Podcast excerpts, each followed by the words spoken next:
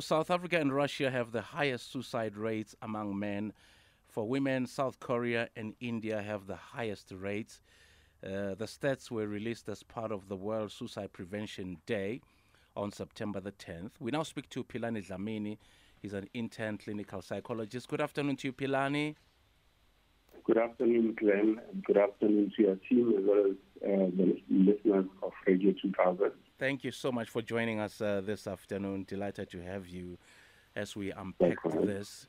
So, these stats, I mean, do these stats come as a shock or has it always been like this uh, in South Africa? Uh, Glenn, I believe suicide numbers have always been high in this country for mm. quite a, a, number of years, especially the recent years. But it is shocking uh, to note the recent uh, sharp spike and it shows that there's an urgent new trigger that is seemingly pushing those numbers even higher now. Mm. Mm. Yeah. I mean, what are the contributing factors to the high suicide rate among men? Do we do we even know? Well, from how I see it, I think there's two levels to it. There seems to be a systemic level as well as an individual level of uh, the contributing factors.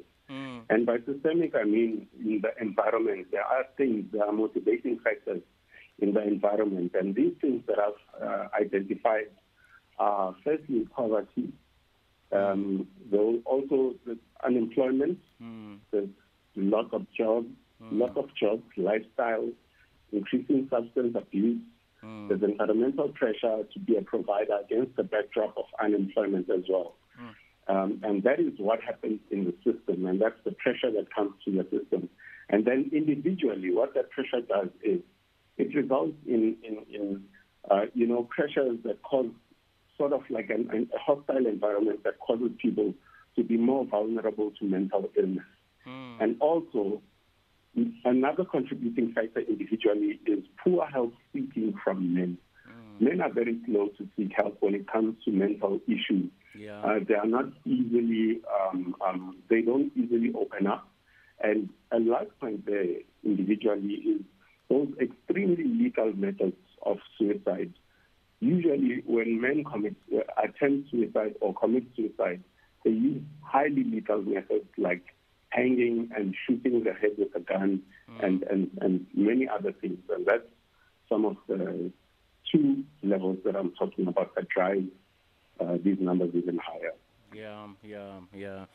Uh, typical of us men, uh, we never, we, I mean, pride and being a man, that's the reason we never go out and, and, and, and, you know, and seek for help or talk to relatives about the problems that we are encountering. Are there mm. any common circumstances between men in Russia and South Africa? Look, I believe the biggest commonality so far that I I, I think is the motivating factor behind this whole thing is the COVID pandemic. Mm, mm. And uh, understanding that the recent numbers are talking about um, more especially this year. And that is the biggest commonality between the two countries, that we are both in, in, in uh, transitioning through a pandemic, and therefore the job mm. losses on either side. There's more loss of lifestyle on either side, and those increased substance abuses. In fact, the increase of those systemic and individual uh, motivating factors, those are the commonalities between the two countries, and that is what is really um, something that I've identified that is, in fact, a, a world commonality, if you ask me. Mm. And how do we counter this problem in, in, in South Africa? Also, are there any visible, you know, mental wellness initiatives?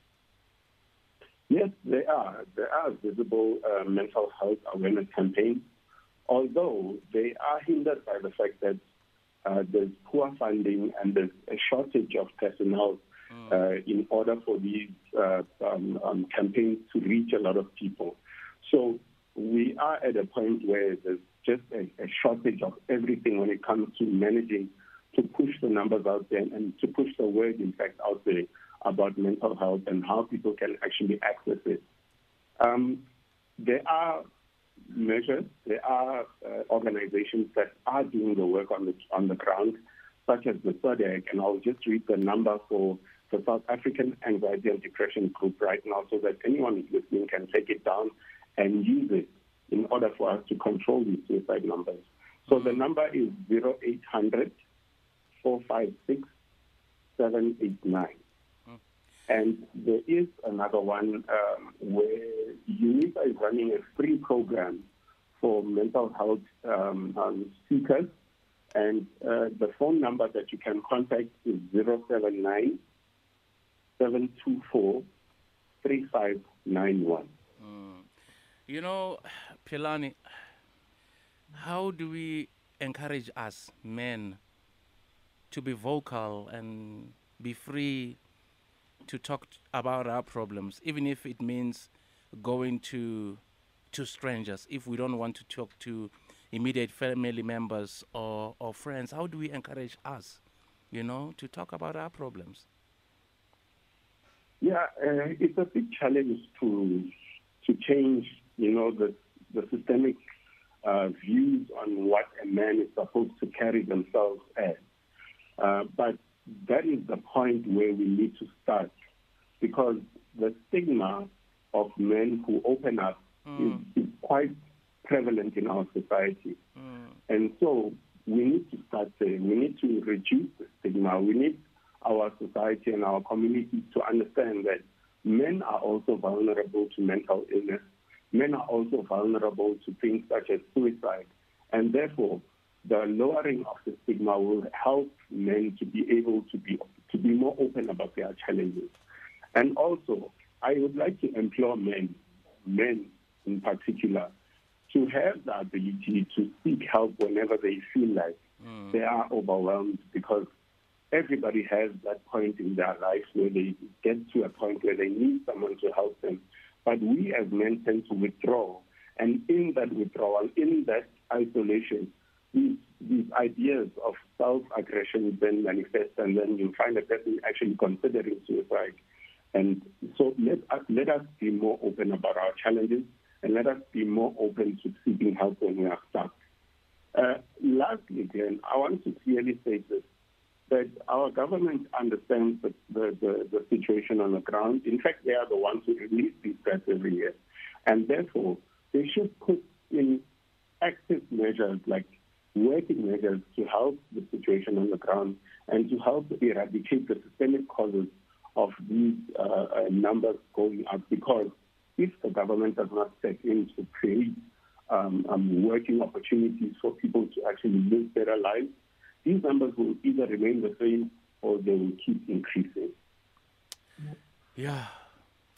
Right. Well, we hope there will be a solution and you know, things will change. Uh, thank you so much for chatting to us uh, uh, this afternoon, Philani.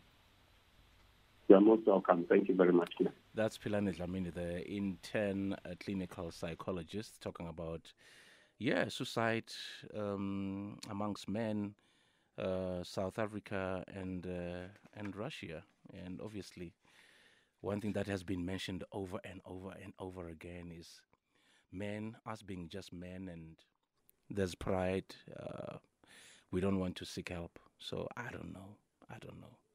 How do you even deal with it? You know, because it's it's it's it's it's not easy for one to tell when someone is going through through uh, through problems. So what do you do?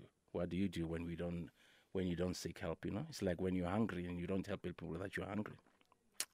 So I don't know. It's eight minutes to four. Radio 2000, our music, your memories. It's Hump Day. It is a Wednesday. Good to have you on the show.